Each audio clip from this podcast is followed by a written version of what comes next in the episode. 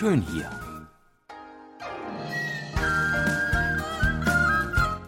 Ausflugstipps für Korea mit Jan Dirks.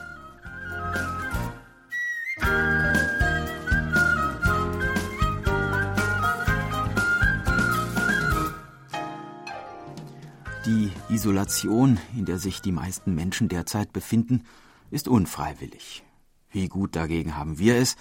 Wir begeben uns heute nämlich ganz freiwillig in die Isolation, und zwar auf eine einsame Insel.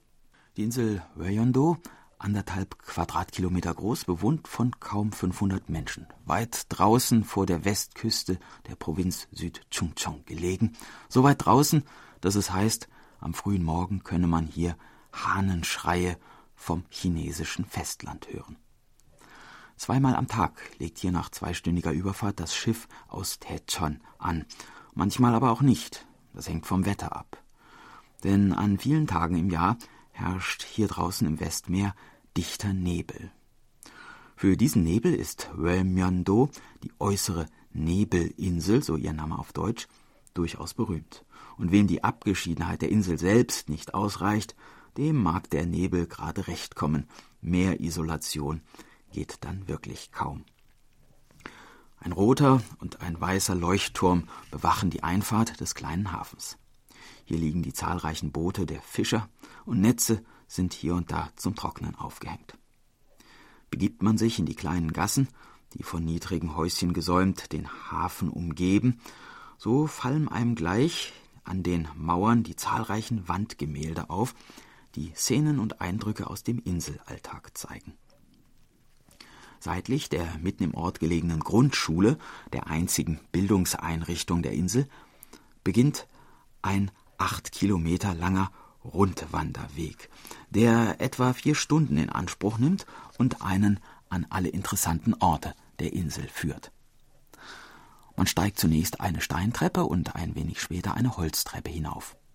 Über einen mit Holzplanken gedeckten, hervorragend ausgeschilderten Wanderweg erreicht man nun die Hauptattraktion der Insel, den am Hügel Tangsan gelegenen Wald Sangno-Surim, den immergrünen Wald, einen jahrhundertealten Urwald, der auch als nationales Naturdenkmal eingetragen ist.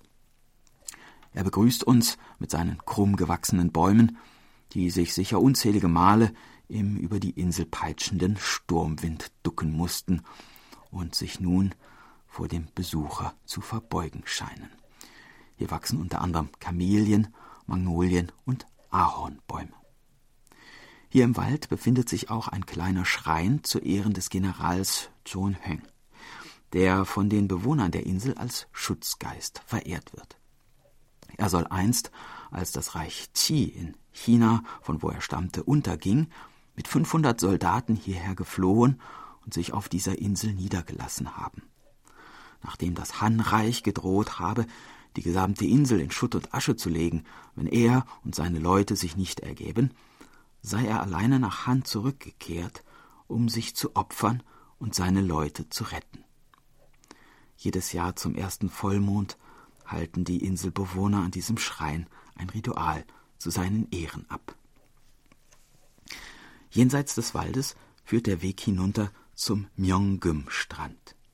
Dieser Strand ist über und über mit kugeligen Kieselsteinen bedeckt, die im Laufe der Jahrtausende von den Wellen des Meeres rundgeschliffen wurden. Auf der rechten Seite des Strandes liegen Steine von der Größe von Wassermelonen. Auf der linken Seite etwa faustgroße Steine. Und wenn hier eine Welle über den Strand gerollt kommt, hört man das Geräusch, der aufeinanderschlagenden und aneinander reibenden Kieselsteine.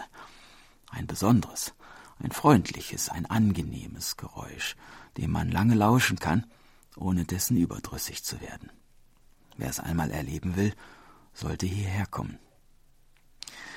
Setzt man den Spaziergang in Richtung Osten fort, geht man an der Quelle im Wald vorbei und folgt man dann weiter dem Rundwanderweg, gelangt man auf den Bonghwa-san, die mit 238 Metern höchste Erhebung der Insel. Von hier hat man einen weiten Blick über die Insel Wyeondo, über das Meer und auch über die umliegenden Inseln und 15 kleine, allesamt unbewohnte Eilande. Am westlichen Ende der Insel liegt die zweite große Erhebung, der Berg Mangjesan, 150 Meter hoch. Auch er ist über den Rundwanderweg erreichbar. Zu seinen Füßen am Nordufer finden sich zahlreiche interessante Felsformationen. Der Falkenfelsen, der Wandschirmfelsen, der Frauenfelsen, der Haarknotenfelsen, der Walfischpenisfelsen. Die Namen dieser Felsen geben zu erkennen, woran sich die Menschen bei ihrem Anblick erinnert fühlen. Viele der Felsen sind bei den Tagesausflüglern auch als Angelplätze sehr beliebt. Und wenn man hier am Abend ganz allein vielleicht in Gesellschaft von ein paar Möwen auf einem der Felsen sitzt, dem Rauschen des Meeres lauscht und betrachtet, wie dort hinten am Horizont die Sonne allmählich im Westmeer versinkt, dann mag man die Sorgen und Ängste unserer Zeit vielleicht für ein paar Augenblicke vergessen. Das war unser Ausflugstipp für heute. In einer Woche starten wir die nächste Tour und würden uns freuen, wenn Sie auch dann wieder mitkommen. Tschüss und bis dann, sagt Jan Dirks.